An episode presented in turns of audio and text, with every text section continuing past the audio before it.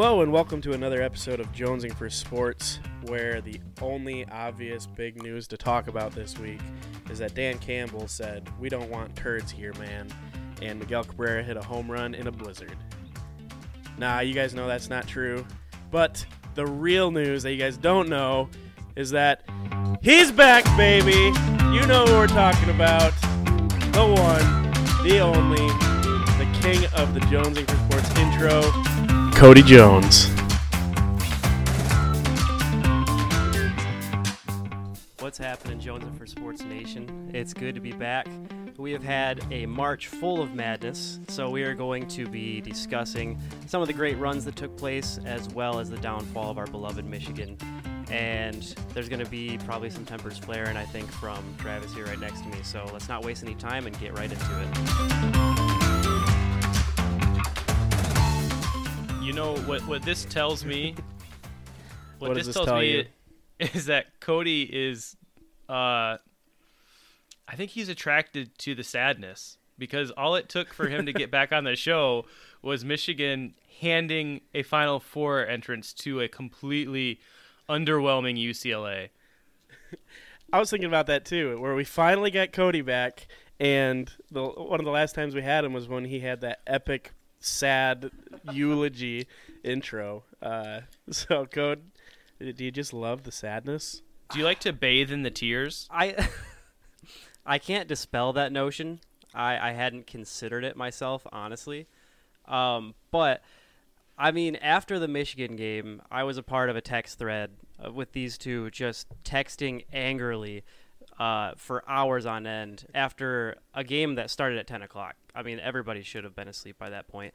And so um, I had a feeling this was going to be a very negative pod.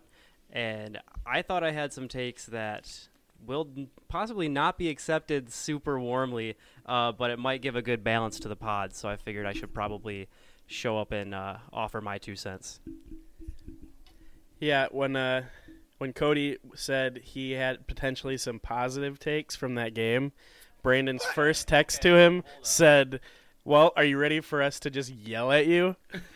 I never said I had positive. I, I'm eating the microphone. you got it. You got it. Travis is shoving this in my face. Higher? Yeah, that's perfect. Okay. So I never said I had positive takes for the game. All I said was that I had some takes that I think you guys will not like. That that's it. and my understanding of that is that you're going to be positive about things that don't need to be positive about right now.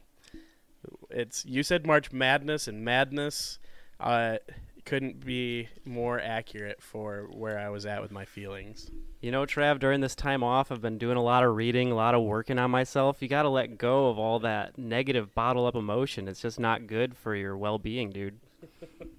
I'm here to help you guys.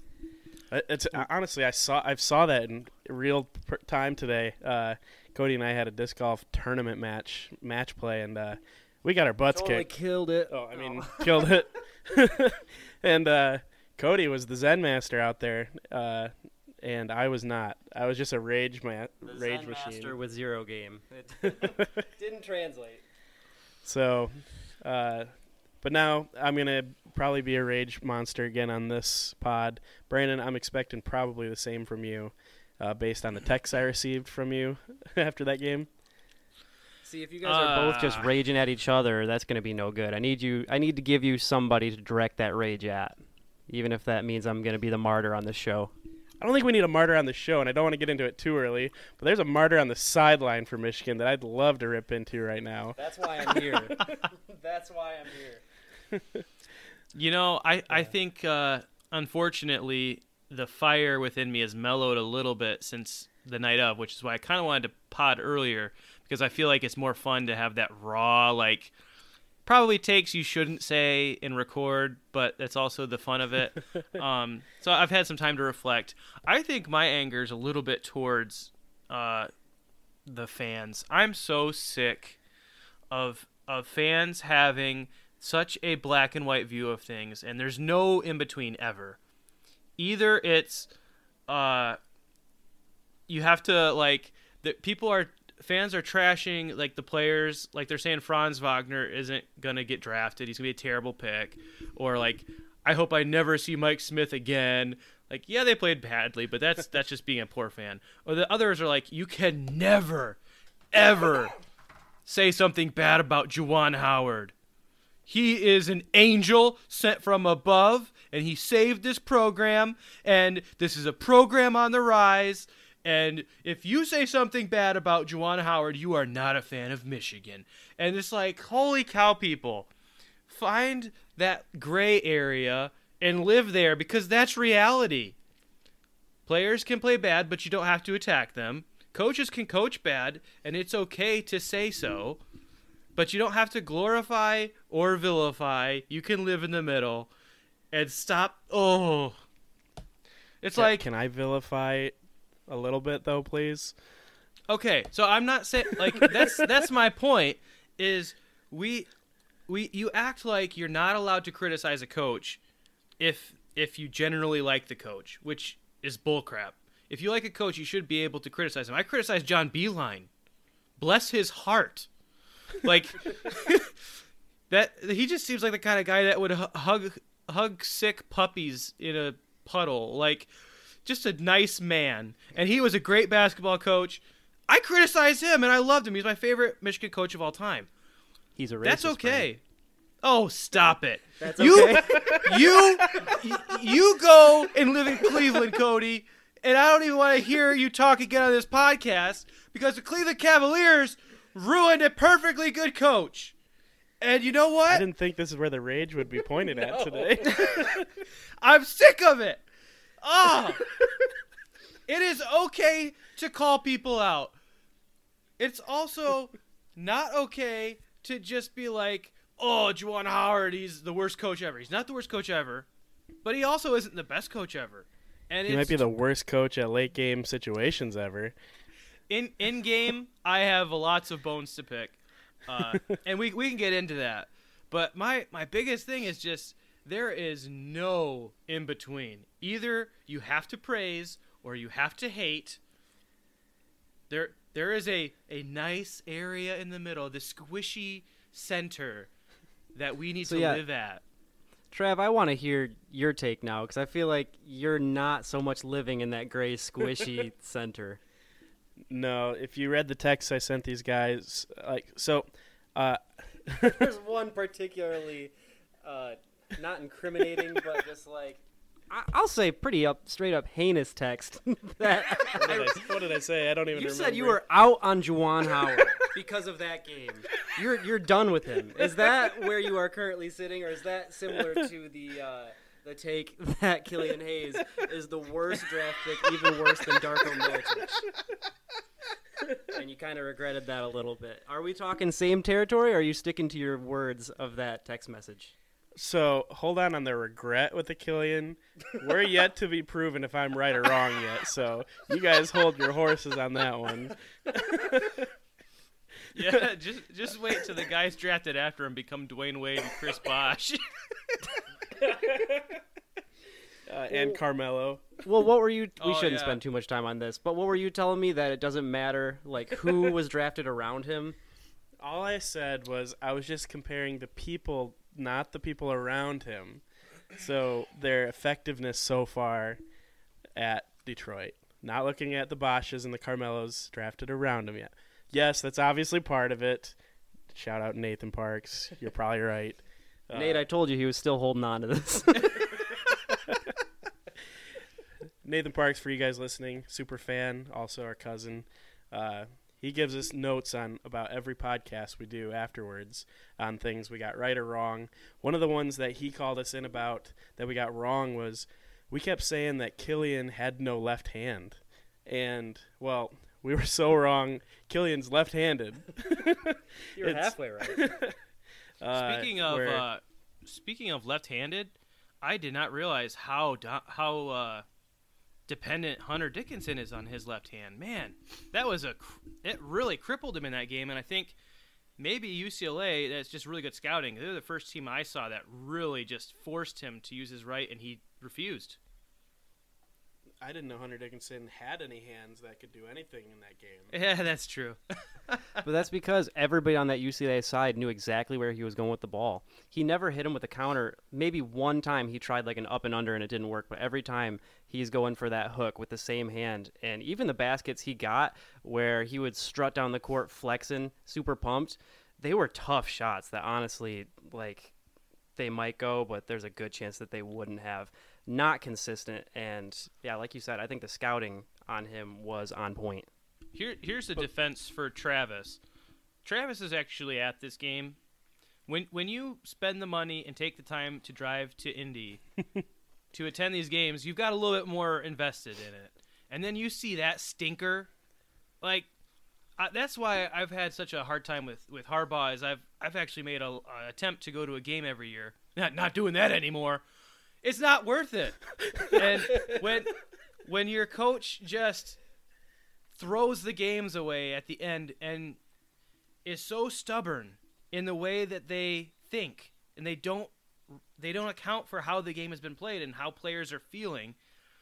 Oh, so I'll, I'm defending Travis. I don't think he's out on Juwan Howard. He might say that next year. himself. Next year, Let the, the, man speak is, for himself. Is bringing in some really good Juwan players. I told you. I As told soon- you. as soon as this team, you know, makes some noise in the Big Ten, goes on another March Madness run, Travis will be right back on that bandwagon. I think, I think what he's saying is that he is out on Juwan Howard's. Uh, I, really appreciate the Brandon honeymoon talking for me right here. I mean, is that is that not what you're, the honeymoon is over? At first, it's like Juwan Howard, the savior, and and he's gonna appear in stained glasses. You know, like he's gonna be in a church, like as a statue icon, right? Uh, I I think we've seen that. I'm gonna go into my spiel. There are there's a big three, a big three of program success. Number one is culture. Juwan Howard has built Check. a masterful culture. His culture is the strongest thing about him as a coach. Number two is talent. Culture beats talent. Culture leads to player development, which is where we see guys like Brandon Johns explode at the end. Oh, that was awesome. Uh, and then talent, obviously. And the third one is coaching. And Juwan has half of the coaching equation. Their game prep is usually spot on. In game, I think is probably what Travis is saying. His in-game adjustments suck, and we and he hasn't learned because we go back to that Ohio State game where they took a three at the last second. Everyone questioned it with that Mike Smith three, that step back three, when we could have gone inside to Hunter Dickinson, who tore up the Buckeyes. We didn't need three; we just needed two. And uh, they they took multiple threes at the end against UCLA. We didn't need three, and it was the, the guys taking threes played horrible. Uh, I don't know why we've got Franz Wagner shooting threes, but uh, that's that's the the big three. And before you think it, it's not aliens, androids, and wizards. If you've watched Captain, uh, or was it uh, the It's, Falcon and uh, Winter Soldier? The Falcon Winter Soldier. So it's culture, talent, and coaching. If you go back to so basketball's almost got three, but they they've definitely got two. Football's only got one, and that's talent. They don't have culture or coaching. But going into going into basketball, if you look through the schedule, True. if you look through the schedule, they didn't have close games this year. They blew out teams, and they got blew out. They had a maybe a handful of close games, and in those close games, that's where you start to see some really suspect coaching decisions. And so their t- their culture and their talent carried them through the season, and that third one, that in-game coaching adjustments is going to be the key if they want to make Final Fours and win championships they they won the Big Ten championship this year. Some would say there's an asterisk there based on you know COVID pauses and things like that. If they want to continue to compete at that level, Juwan has to get better as a coach, especially in game, because I think he made horrible, horrible choices. He got thoroughly outclassed by Mick Cronin. On the other hand, he thoroughly outclassed uh, Leonard Hamilton of Florida State. So, I mean, you win some, you lose some, but uh, at at that point, you got to see they've got the direction going pretty good. But that in-game coaching at this point, I think is that's I think what Travis is saying. He's out on the in-game adjustments because that's where I'm at, and I want to see growth there. But maybe Travis thinks that say- the program is burning and that they're gonna suck forever. I was gonna say it seems like maybe you were projecting a little bit here. So, Trav, what do you what, what are you thinking? I'm out on Juwan Howard. I'm Oh out my on Michigan. gosh. No, I'm just I'm just kidding. No, I'm not out on him. Uh, I think you nailed it. Uh, it's like you were in my mind, so I, I don't. am. Even, Brandon can talk for me for the rest of this. Uh, but no, that night I was one thousand percent out on Juwan Howard. I was so angry. The uh, so I, I was lucky enough to get to go to the game, which was awesome. But was another reason why I was so angry was it was a home game for Michigan. Yeah, It you was- it there on was- TV. Uh, and that was I was one of those crazy people just screaming my head off. I lost my voice by the end of it, uh, which was so much fun. Uh, there was probably eighty percent of the people there were Michigan, if not more, and that was it was so loud. And for we were social distance still too, so for a COVID situation, the loudness it was such a sweet atmosphere, and to put up a crap show like they did 49 for- points. for the people who paid overpaid for those tickets like the idiot I am who bought them before they were fully announced and then the day before the game the ticket prices crashed and I overspent by a ton Crashed like GME. And so and I was thinking at that end ending of that game if they just win this it's worth every penny that I overpaid Yep. if they win this, if they make this one shot, if they go to overtime and can pull this out. Well, you know what? They didn't even want to try to go to overtime. They had three opportunities to go to overtime or even take the lead at the beginning when Mike Smith pulled up for that three, uh, and they chose not to. They decided to do the lazy opportunity, in my opinion, to go for glory, and to go for glory in a foolish fashion with people who weren't shooting good that game. Uh, but I'm sure we'll break this down piece by piece in a, a minute. But ultimately, you're right, Brand. I'm not out on him. Uh, I'm out on his in-game coaching because he proved it to me and to all the Michigan fans there and all the Michigan fans around the world that they let down. I won't blame them. I won't blame the players too much verbally. Even Here- mentally, I here's a- might because they're not paid. But he's paid to be a good coach and to be prepared for situations like this, and he was not. Here, here's a little more fuel for your fire, Trav. What's so Ah, thank frustrating? you. I need it, obviously. What What's so frustrating is uh, you're you're not okay. I I kind of came on the side of I'm mad at the fans who aren't upset, who they're just everything sunshine and rainbows because the future is so bright under Juwan, and I do think it's bright, but you have to take the opportunities in front of you, and you can't take future opportunities for granted and just think they're always going to be there. The last time Michigan was a one seed, I wasn't even one year old yet.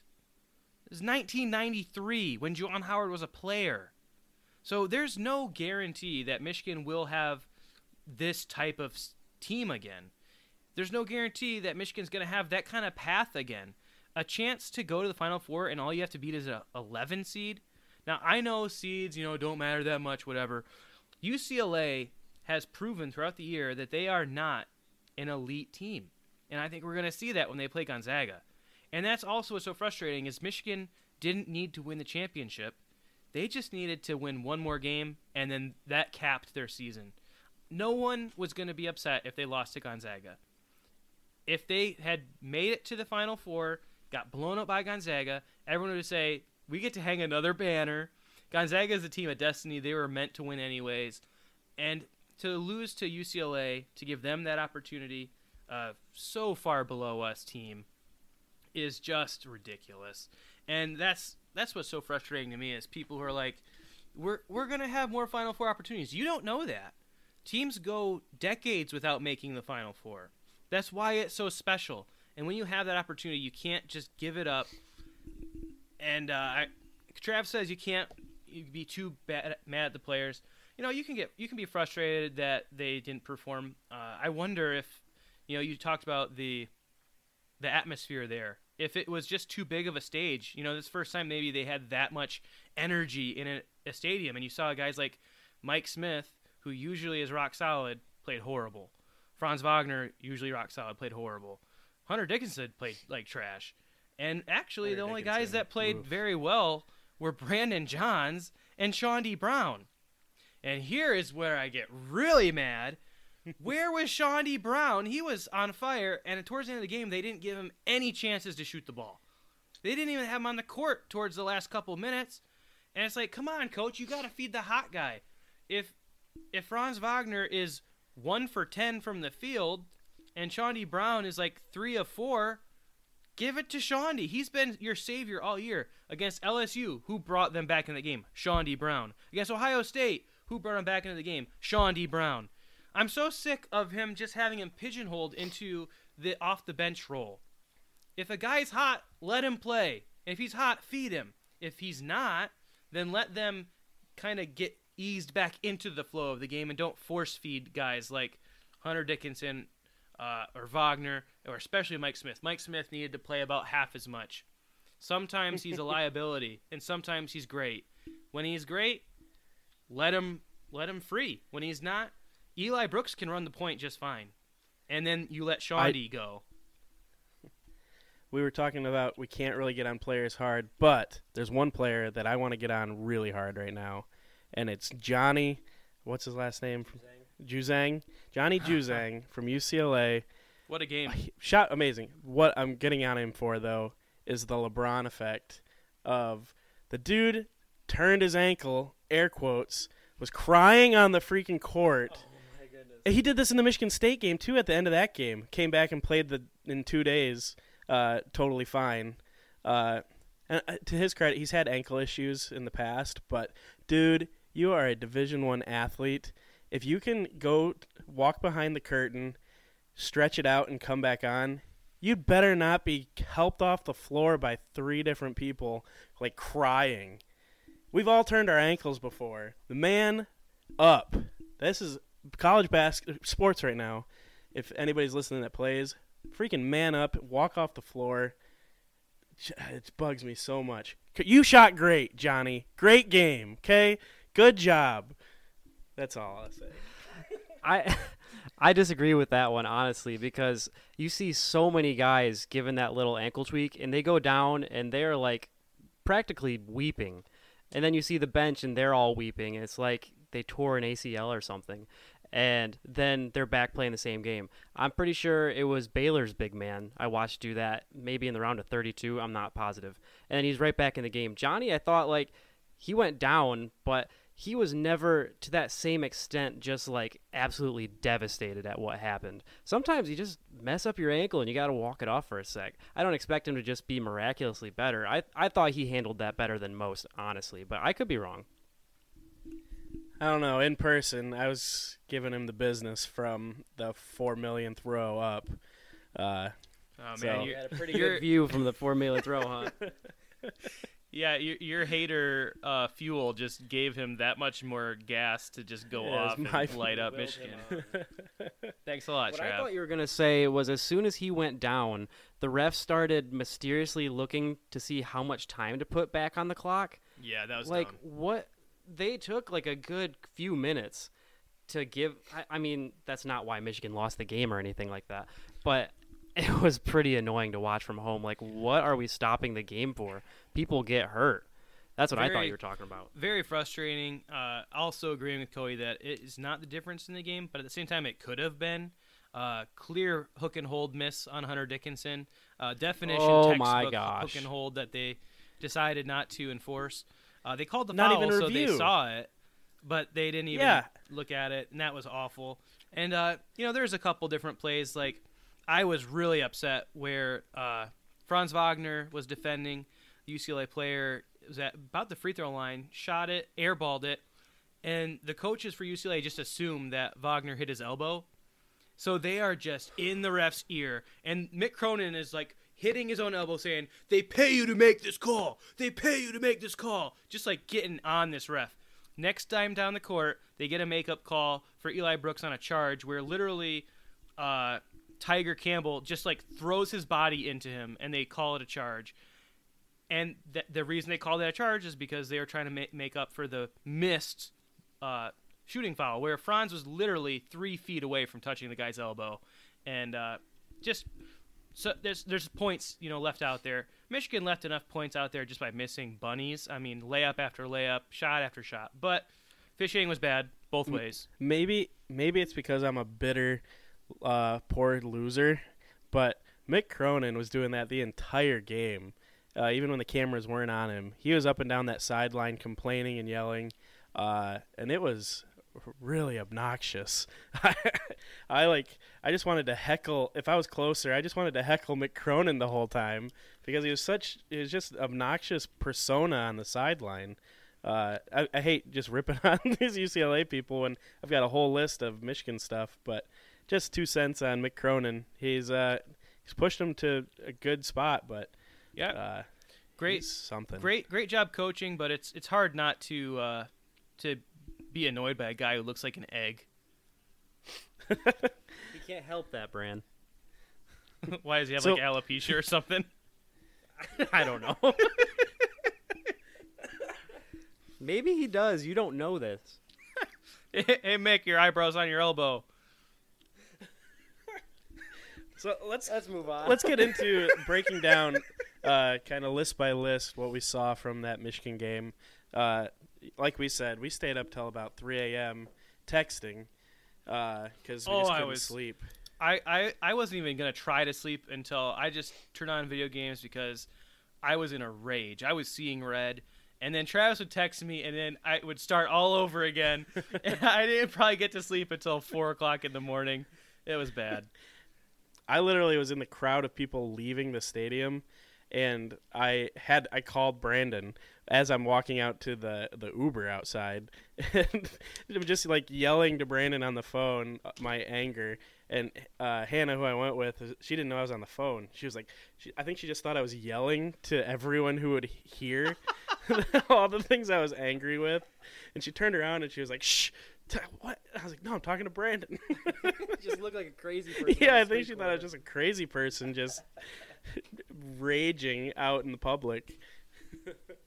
uh, but we stayed up super late talking about this because we just couldn't sleep with the the anger and thoughts that were brewing. So we've got a list that we kind of texted through of reasons uh, that game went so so poorly.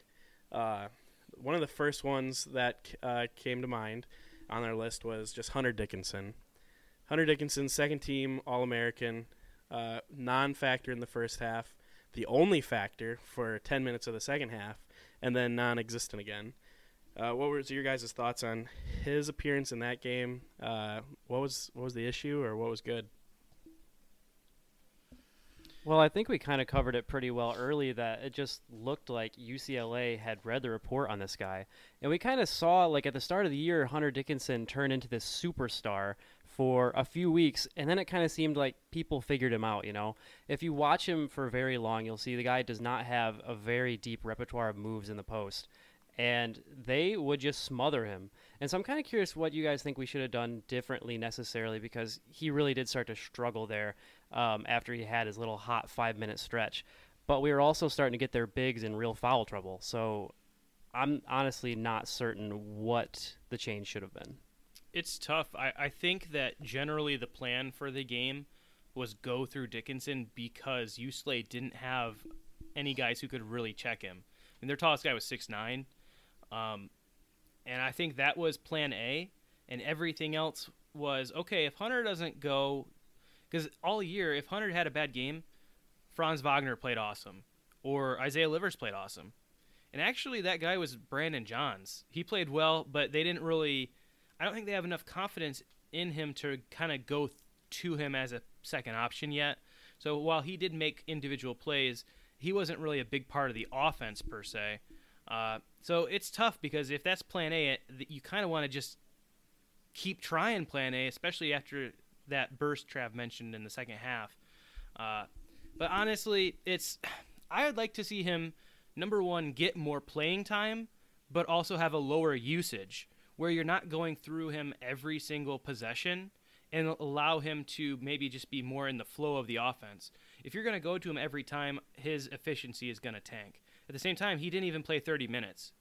Like if if he is your key to the game, he had two rebounds. That shows you the kind of effect he was having. If he if he is getting used offensively that much, he's not going to be available to get those easy offensive rebounds that he should be getting after other guys miss shots.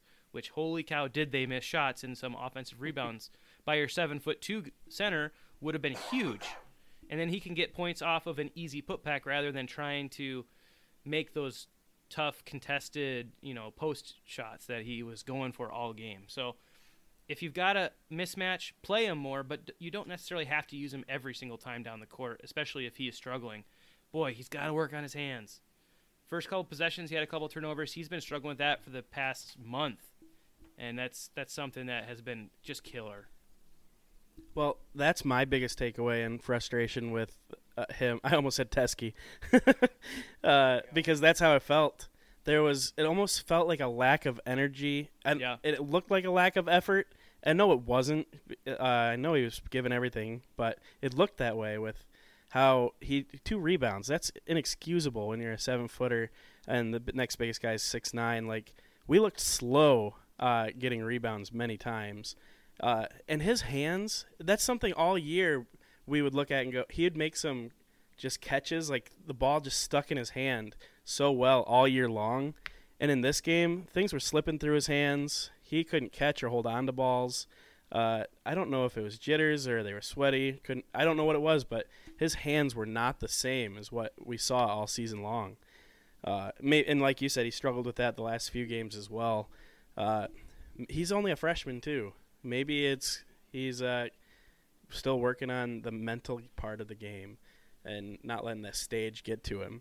Because the last month, like you said, that's all been tournament, conference tournament games and March Madness games.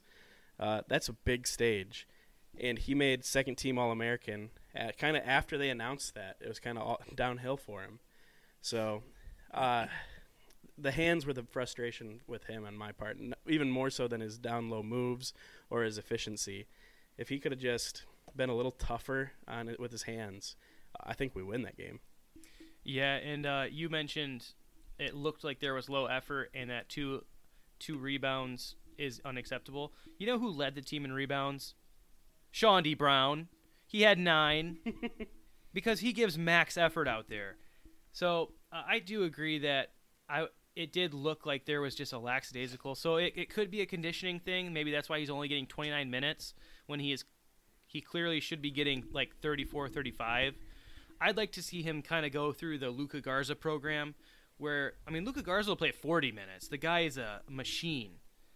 But he's also like 6'11, 7 foot. It's not impossible for Hunter Dickinson to up his conditioning, get a little bit stronger, get get his I think if you're stronger with the ball, you'll be more confident and uh, that's something I think he struggled with was his own strength because everyone just falls when he touches them.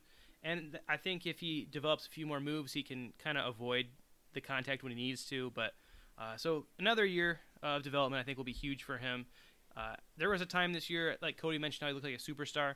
There's a time I wondered if he would be coming back. I think that's been answered very definitively that he has to come back and work on his game. Uh, but yeah, number one, uh, a better game out of Hunter Dickinson. We're moving on to Final Four. I'm gonna go through our list of things real quick because it's a lot, and if we talk about every single one, this is gonna be a three-hour podcast. So I'm gonna just read off the list. Let's keep it to two. uh, I'll read off the list, and you guys can pick and choose which ones you guys want to talk about the most. But the list really is just it's the myriad of things that went wrong. It was just a s- perfect storm of horribleness for Michigan that caused them to lose this game. Uh, just one or two of these things on this list go differently. I think we win. I mean, UCLA only scored 51 points. Um, so the list includes free throws. Michigan's a good free throw shooting team. Uh, Brandon's little gulp there. You, it was atrocious. Uh, Dickinson, we talked about him. Franz was non-existent, and then I put and should have been non-existent in the final play. They drew up, uh, but he wasn't. Uh, Chaundee was the only guy who could shoot well, but didn't get to shoot much. Mike Smith looked lost. Johnny J had a career shooting day for UCLA. Without him, Michigan would have been up big early and I mean real big. He had 12 of their first 14. Uh, without him, Michigan's up by 10 going into halftime. So that's huge. Uh, Eli couldn't buy a layup. A guy Yeah. that's typically really great down there uh, couldn't buy a bucket down low. Austin Davis also couldn't do much, which is weird when uh, Dickinson usually struggles. Austin Davis comes in, at least gets some effort points, whether it's rebounds or just he's a big time effort man. Um, the refs. We won't talk about them too much probably today, but they they were rough. Uh, the final play calls. I could talk about the final plays, and probably we will for a few minutes. The way that game ended is the sticking point for me. Even though it was a bad game, the final seconds of that game and how we handled those play calls, uh, that was that was it. And that's why I joked that I was out on Juwan. Just that alone. Uh, the next thing was Nope. the next thing was actually just a list of why I was so upset with the final plays. uh, Uh, one more to add. oh, there was uh, four four pointers that I had there. All were about the final plays, so that tells you where my mindset was at 3 a.m. after that game. Uh, one one more to add to your list is the the refusal to have Franz, our best defender, play against their best offensive player. Juzang could not be guarded by Eli, could not be guarded by Chaundee. Why not sick Franz on him? He he guarded him a couple times, but coaches have this stubbornness that if if I take Franz off of uh, what the other guy was, uh, was it Jaime, um, Jaquez? Yeah, Jaquez. Yeah. Uh, he he- they're afraid he'd go off. That's fine. Let's just see if he will. We don't know that he will, but we know that Juzang is killing us. Just like Travis said, without Juzang's explosion, that game, no one else was hitting for UCLA. And it's the same thing with, with Michigan football. They refu- They let the other team's best player win the game for them. Oh, you've got uh, what was that Hamler for Penn State? Yeah, we'll we'll put our slowest safety on him, single coverage, instead of helping you know double coverage. If we double cover, then they'll be able to run the ball. Well, let's see them run the ball. We know that this guy is going to torch us because he did for three touchdowns, and we know that Johnny Juzang is on fire. The ball is smoking every time he shoots it, and we're just going to keep letting him do it. Oh, I, it's that is so dumb. You that is one of the worst coaching decisions I think, and they've stubbornly done it even throughout the tournament games they won against L- LSU. LSU had a guy throwing up stupid shots, and they were all going in. And who is he throwing them over? Eli Brooks. Eli, I have nothing against Eli, but he's also only six one. Franz Wagner is six nine with like a wingspan of like twelve feet. I mean, he's he's mostly just Give arms. Give or take five feet. he he is a good defender. Uh, I think he's a little overhyped sometimes as a defender, but he's also underhyped because he also didn't make Big Ten uh, all defensive team. Or I think he probably was the best defender in the Big Ten. But at the same time, at the same time, uh, he he can get beat. He got beat a couple times, but I'd like to see him get beat all game rather than just a couple times. And uh, that's another poor decision. So sorry to rant on that. I had to add that because that was eating me all game. Why are we letting Juzang just kill us? Let's let someone else have a turn, and maybe they'll just miss. Hundred percent in agreement with you. Uh, I was trying to get uh, Hannah to yell from where we were at to put Franz on Juzang, uh, but she didn't want to do it. And I mean, I didn't want to so do it either. yeah, so really, uh, this is Hannah's fault. If he, she would have yelled it, Howard probably would have put Franz on him a little bit earlier. But uh, we really failed on that one. You guys can blame us. uh, 100% right there on, on that one, Bran. That was frustrating. Because I mean, he went off for 18 in the first half. Uh, and Franz guarded him maybe one play on that whole thing, that whole first half. Why not try it? And I get it. Franz was in a little bit of foul trouble. We ended the first half with two, uh, but at the at the beginning of the second half, he still wasn't on him. Yep. By the uh, finally the last few minutes of the game, they put him on uh, Ju- Juzang, but it took till the end of the game to happen. Um, and honestly, I don't think it was because of Franz, his defense, that Juzang started missing at the end. I think it was because he hurt his ankle a little bit, and just got out of uh, sync. So frustrating, frustrating. Code, what was your biggest? We're gonna we're gonna end this with talking about the final seconds in the play calling, but what's the the biggest thing that sticks out to you that is just your frustrating point? I mean, honestly, we probably should have potted a few days ago because I expected you guys to come out even more heated than this. Uh, because for the most part, not even for the most part, so far, like I'm with you. I Juzang Brandon, I can't say too much about it because he he nailed it. To see him completely torch Michigan the entire first half, even after that first half, I actually had a little bit of optimism going into the second half because I thought there's just no way this guy carries on for two straight halves. Um, but to see him carry on the way he did and Michigan seemingly make absolutely zero adjustments to stop that, um, I was probably driving my dad crazy because I was just yelling at the TV around like midnight. Um, I can't say too much about it. You covered it, Brand. That was just infuriating. Um, I was definitely disappointed with the final plays of the game, but I think I will have some takes on that that you guys will not enjoy. Yeah, give it to me. I'll, Well- I'll jump in once you guys get your frustration out. You said uh, we were we've been a little more mild than you expected. Well, we haven't talked about the most frustrating part of the game yet, so there's still time.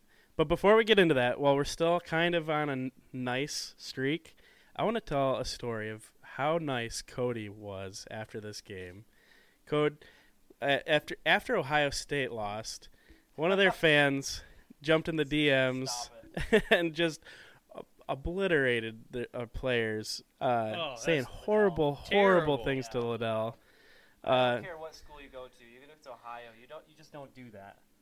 and so Cody, being the kind heart that he is, and knowing that that poison is out there, Cody, who was it, Code? Franz Wagner.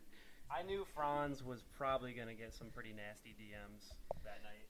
So Cody jumps on the Insta, jumps in Franz Wagner's DMs, and just sends him the nicest message, full of encouragement.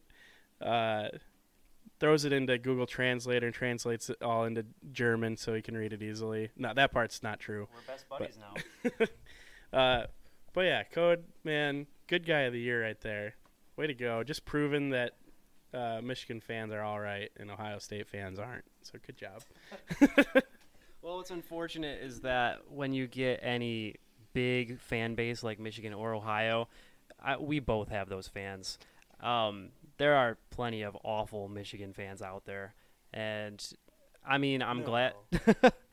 I- I'm glad I haven't heard anything yet about people coming after the Michigan players, but I wouldn't be surprised if things have already been said. So, any way to counter that? All right, so now we're gonna get nasty. Now that we were nice, we're gonna jump into the end of the game. My most frustrating focal point of this game: the last thirty seconds, uh, maybe the last minute.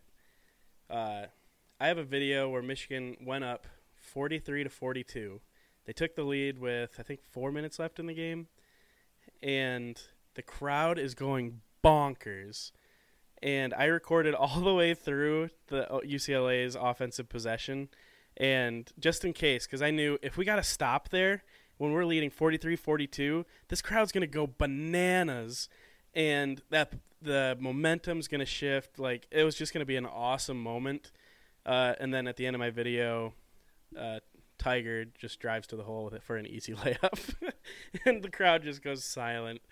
Uh, so there was points like that leading up that I know the final minutes of this game wasn't the be all end all. When you score 49, you can't blame the end of the game, uh, the outcome solely on one minute of the game. But the end of this game was so atrocious in my book, and I'll tell you why. When UCLA scored, I think there was a minute left, or there was 30 seconds or whatever. When Mike Smith was dribbling up the court, under a minute left. We were down by one point. We only needed to score two points to be winning. And Mike Smith pulls up for a three.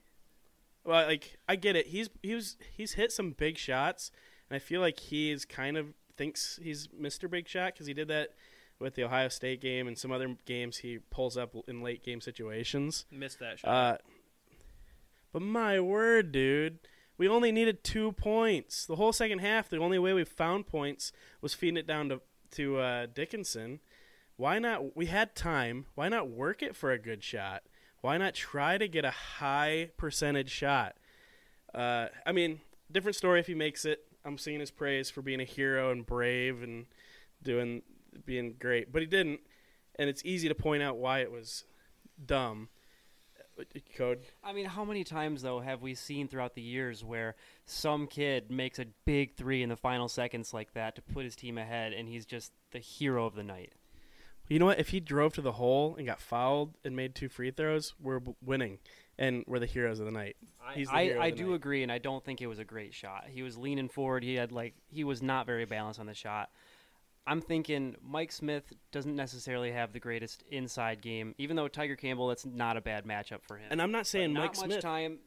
What- I'm not saying Mike Smith should have just drove it, but we could have worked it for something better. How Uh, much time was left on the clock at that moment? I don't remember at that moment, but enough to not have to it do a step back three. It was panic time. I think um, we've already mentioned that these players, a few of them, kind of looked like deer out in the headlights. I don't think they were ready for this stage, playing in empty stadiums all season long. Um, I'm not sure he knew that he had enough time, and you do have to be aware of that. I can't just excuse him from not knowing how much time is on the clock, but there was not a ton of time left. And my money is honestly not on Mike Smith to make that shot contested in the lane. Um, he did have one open look that he might have been able to work it, and like I said, I'm not saying the shot he took was the best, but he did have a chance. He did have the opening, and ultimately it just didn't fall. Now, one thing I do want to point out is I think you guys were really harping on Juwan's post game comments about getting the looks that we wanted. Um, and I realize that's not necessarily like the all time greatest look that we could get there. But I do think there's a certain point where it doesn't do you any good to kind of acknowledge that, yeah, we didn't want Mike taking that shot. I think a little bit of just saying that we like the looks we got is kind of kind of taking the heat off that player a little bit and just moving on. You know, the shot just didn't fall. There's no point in making this kid feel even worse about the way the final game unfolded. The final moments of the game unfolded. I'm holding the mic, so I'm pulling it away from you, Code, because uh, I'm fine with saying on that shot, but that shot was one of three, where we had three opportunities at the end. And so, if you want to defend that shot, fine. I'll fight you on two of the three. Two of the three. Two of the three. All right, dude, you're s- s- going down hard. Here, here it goes. Get ready. All Everyone. right, uh, give. I'll let you s- say your No, next go one. ahead. Go ahead. Go ahead. So I'm okay. Like Mike, I wish we would have done something different on that Brandon first is possession. dying over there. Brandon's just making a horrible face. And I think it's because Cody's ready to defend two of the three. Is that why? Oh, yeah. Yeah, he's saying Oh, yeah. Oh. The- that first shot, I'll listen to arguments. I'll he was listen to Juwan he was falling but- forward. He didn't even barely set his feet. He sprints down. There's plenty of time left, and he just oh he doesn't even stop his momentum. He's like doing a layup three, like set, square your shoulders, set your feet, and shoot it without taking your momentum through to the backboard. Like You know what? You're right. Yeah. I was being too soft on Cody and Juwan and Mike right there. Cody, you talked me into being too nice. no, Brandon, you're 100% right. That was a baloney play. That's the same Like, thing that they yes, tried at wanna- Ohio State. They didn't need a three, and they didn't need it from Mike Smith doing a uh, Ohio State. It's a step back. Like you're off balance. It's a low percentage shot. You have higher percentage shots that we need. We don't need a hero. You want a hero? So, H- How about this? How about 9 million socially conscious and unified citizens all just stepping up and doing their part? How about that? What? what are you on right now? You're gonna have to clarify that one.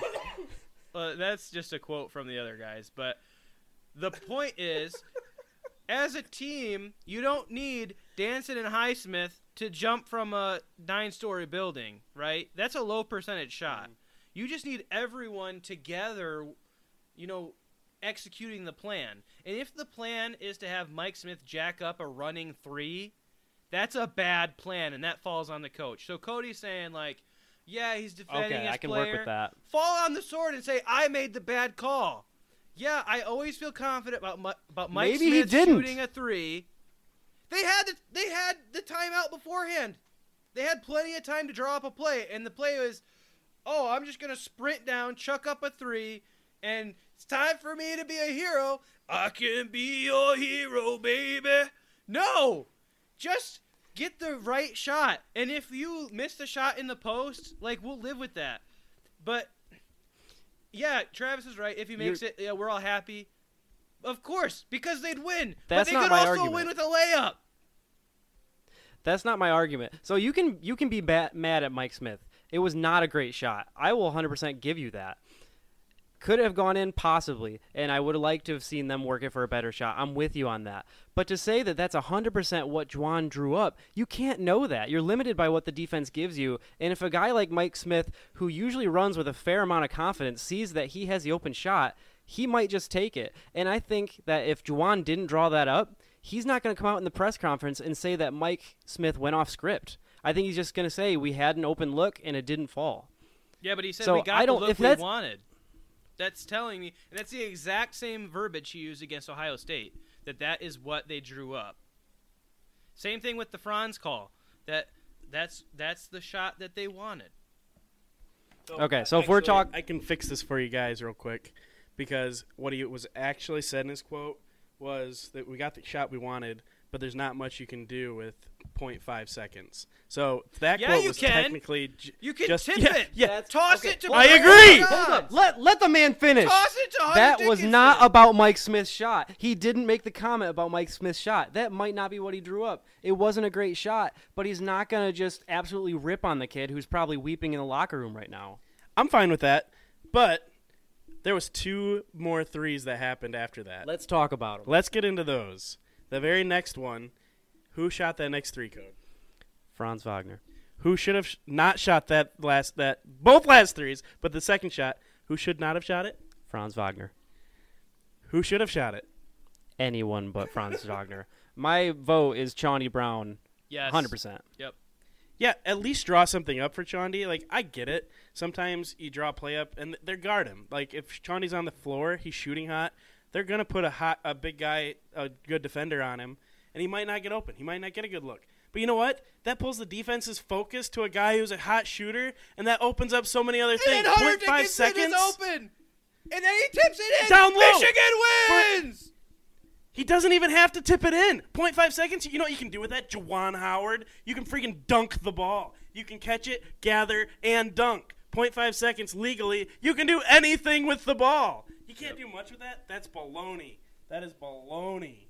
You can do anything with 0.5 seconds. You didn't have to throw it to a fadeaway Franz in the corner for a horrible shot. All right, so you skipped right over the second one. The third one, I'm with you. I hated that look. Um, it shouldn't have been in Franz's hands. It was like a fadeaway, basically falling away, just quick bop it into the hoop from the three point line. Very low percentage. I'm with you.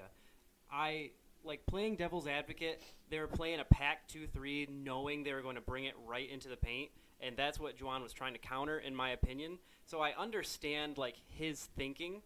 Um, but one, it shouldn't have been in Franz's hands. I have no idea why that was drawn up for him. You're right. There's no defending that one. That was Juwan's plan right there. Uh, horrible play.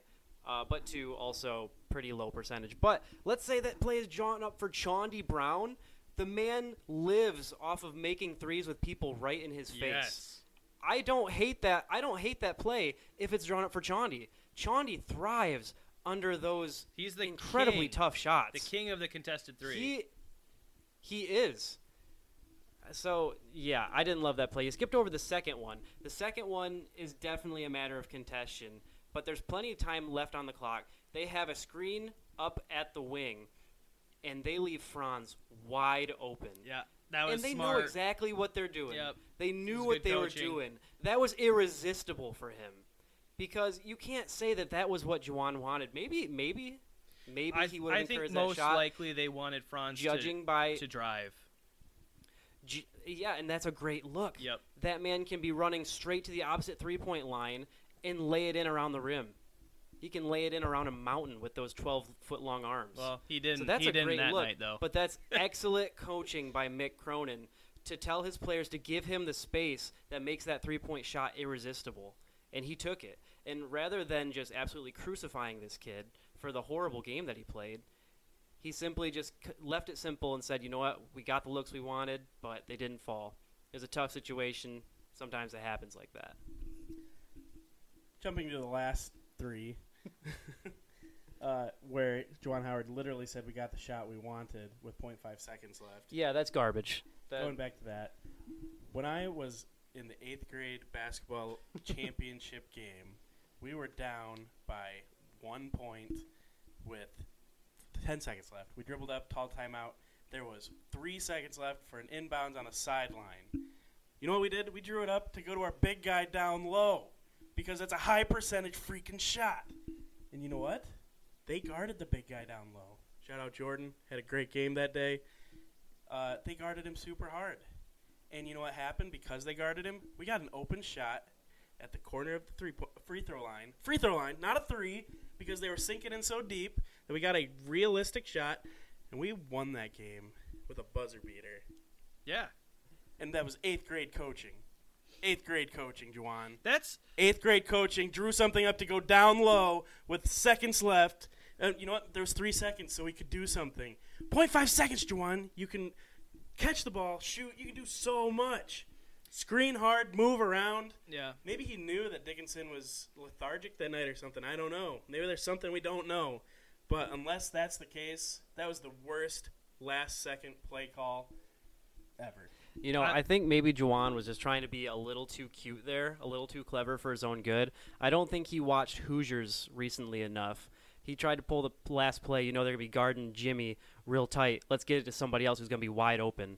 They're not going to be guarding Franz tight. They're going to be packing the lane, and nobody's going to be able to get a hand high enough to contest his shot. And he had his chance to work out his jitters with the last one. He's going to make this one. I still think it was the wrong choice, but he definitely didn't learn his lesson. You got to go to Jimmy, which is essentially anyone but Franz in that moment. And Coach, and you're that's very good at playing devil's advocate because that made like a lot of sense. Uh, like I agreed that it made sense. I don't agree with you, b- or, or the call, but that made sense. No, you agree with me because this this is the third one that I'm with you guys. I hated that play call. Ultimately, I fought you on the first two. ultimately, I, I, I don't blame Franz. He had the open look. I, I think Travis's example that it's you know like eighth grade basketball. You know, these are the kids, and some are playing well, some are not. You're gonna have good games. You're gonna have bad games. It's up to the coach to put the players in the position to succeed. So you know, it's tough. You know, like Mike Smith, that shot. It's probably a shot he's been dreaming of since he was a little kid. Franz Wagner, same thing. You know, I tell you what, when I was a kid, I went to school, I made my bed, and at age 11, I audited my parents. And let me tell you, there were some discrepancies, and I was grounded. All right, I caught that one at least. That's the point. Try to keep us on our toes. Gotta you gotta put them in position to succeed, or else you know you're gonna be in all kinds of trouble. So the problem is I don't remember how Mark Wahlberg responded to that situation, or else I would have just screamed in your face. That uh, would have been an accurate representation of Mark Wahlberg responding. What the heck are you talking about, Alan? This is real life. This isn't your 11 your 11 year old fantasy world we're living in. Wake up! You're- we're the Febreze brothers because we're feeling so fresh right If I was a shark and you were a tuna, I would swim out in the ocean and freaking eat you. now. All right, moving on. to what? You got To do you got what, do you got any more positive points that we can tear apart, Cody? Uh, not off the top of my head. That was essentially it. I was ready just to defend uh, against being out on Juwan Howard. Um, I will say I don't think he should have won Coach of the Year. Uh, Mark Few. that I think. Mark Few. I, is yeah, Mark coach of the Few. Mark Few, 100%. you can literally win every game. Like, what else do you gotta do? Weak conference, sure. I don't care. I mean, They according to March Madness, points. so was the Big Ten. A little bit overrated, maybe. We might need to talk about that some in the future. I don't know. But yeah, that was a little questionable to me. But I mean, like you said, Brand, the guy establishes culture. He is incredible on the recruiting trail.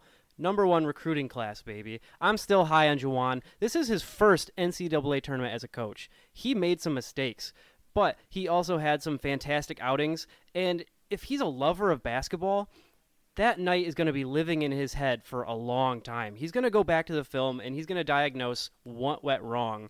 And he's going to have the opportunity to learn from the mistakes that were made. I hope so. Now, time will tell whether or not, yeah, that he actually grows from this situation, but I think he will. I think he's a smart dude, and I still think the future is very, very bright for Michigan basketball.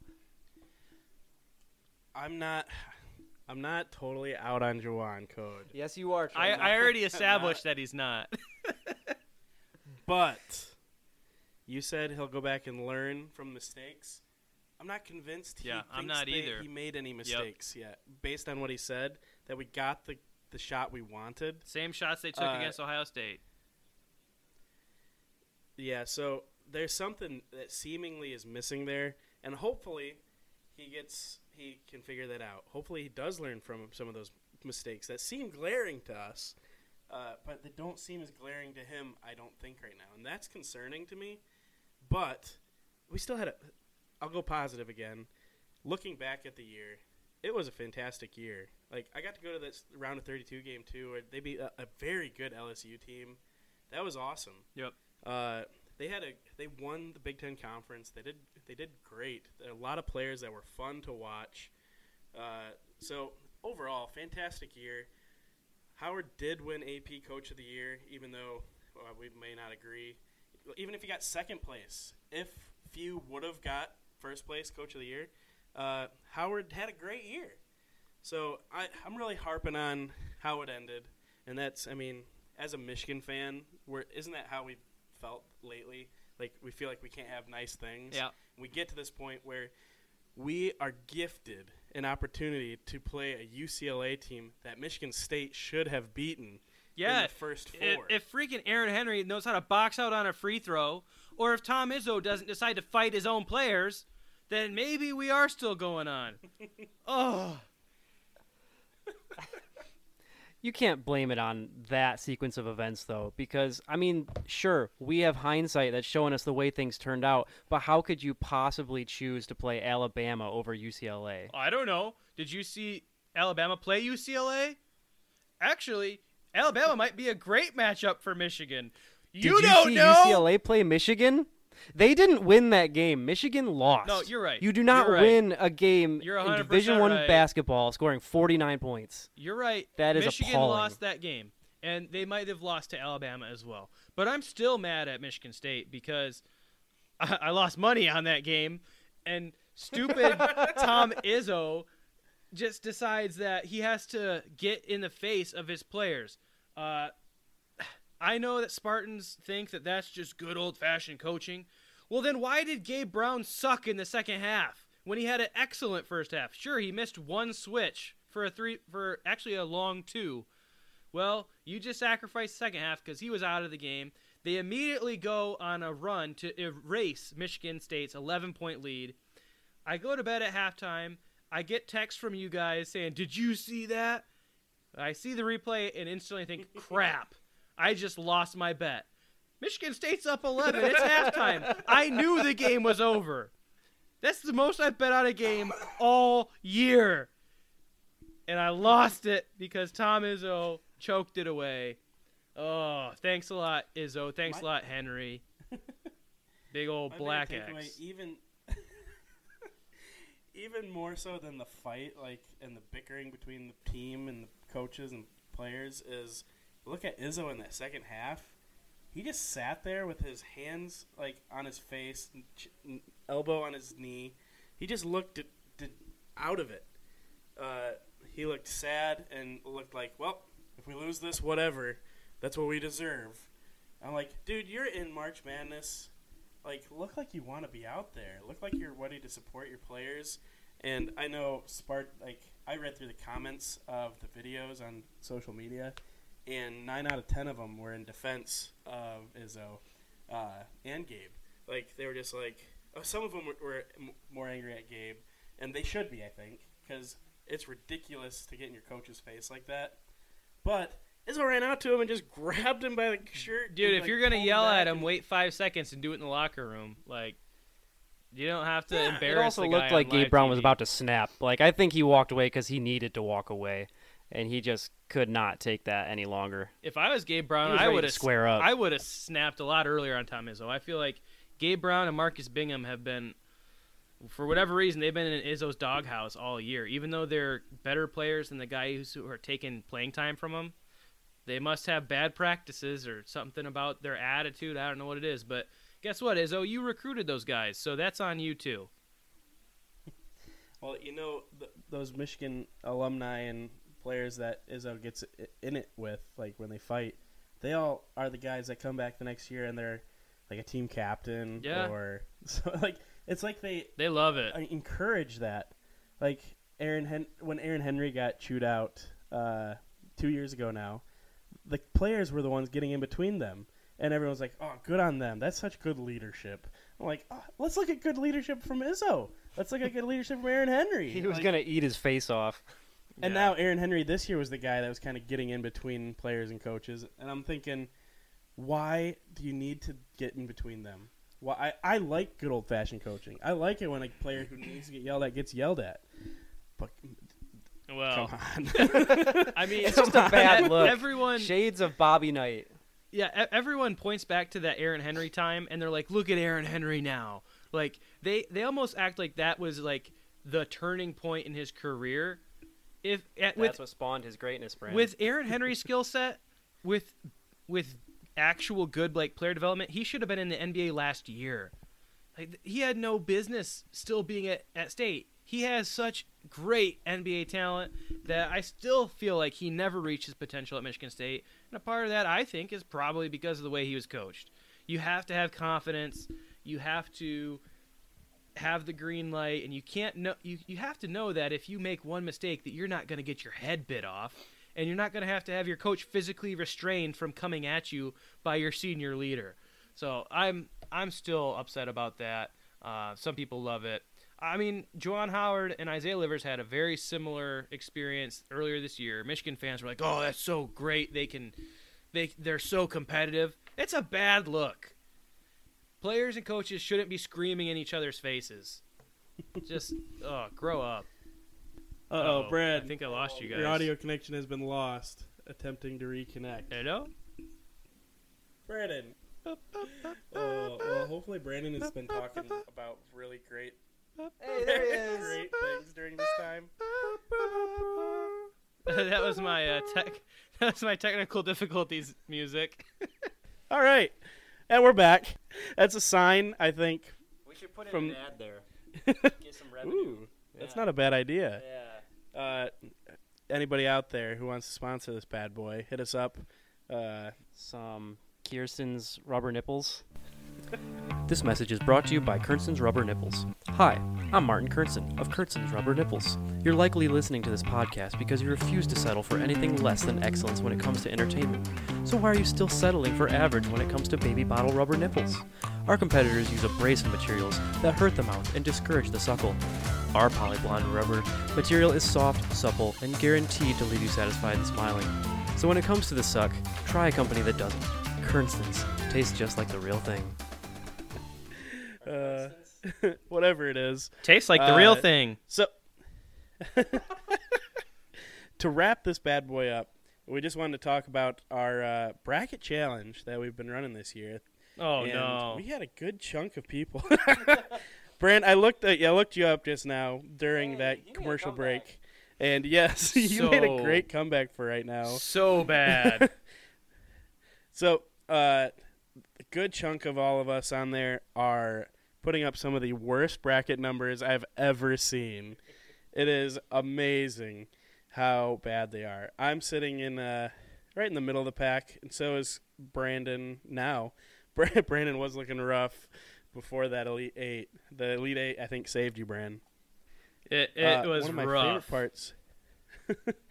uh, Brandon's wife was beating him for the majority of this, and still could beat him, and that would be hilarious. She better not ever let you live that down if that happens. But what we were hoping to do was possibly have the winner of our bracket challenge come on the pod and talk to us. And right now, in first place, we've got Matt Bruner. Shout out to you, Matt. Uh, his name on the bracket is I won last year. So Yeah, apparently he- he's going for a, a repeat. He has got the formula down. He's got uh, Gonzaga winning too, so he's gonna win. Yeah, he's got a really good shot at winning this. Uh, and then in second place, Nathan. Uh, he's got Illinois, so it's going to be hard for him to finish strong, but he could. Uh, and we may just have Nathan on the pod here shortly as our Michigan State correspondent. Uh, nobody covers the Sparties quite like Nate does. So, Nate, we'll probably have you on here in the future, uh, win or lose of this bracket challenge. But he's sitting at second. Then in third place, our own all day Code. What? Right Oh. there, and Code, you got a lot of potential points left. You could pull this off. Really? I, I hadn't noticed that. so, Code, I, I'm coming for you, Matt. if uh, if Code, if you end up winning this, I think that means you need to uh, stick with the pod long term again. Well, I'll at least be on for one more. All right. I'll be obligated to it. Then. oh, dude, yeah, code That'd three. Ulti- that would be the ultimate disrespect if I actually won the bracket challenge. It's like, nah, I'm I'm good. Uh, oh, you have Houston beating Baylor. That's gonna be big. That's Ooh. gonna be a big decider because I don't think really anybody else has that. Yeah. Um, we'll have to check and see what Matt has going forward. Oh no. Oh, he does have Houston. And Matt picked Houston as well. Okay, so it looks like Matt won. Matt, impressive Final Four picks. Good job, man. So awesome job there.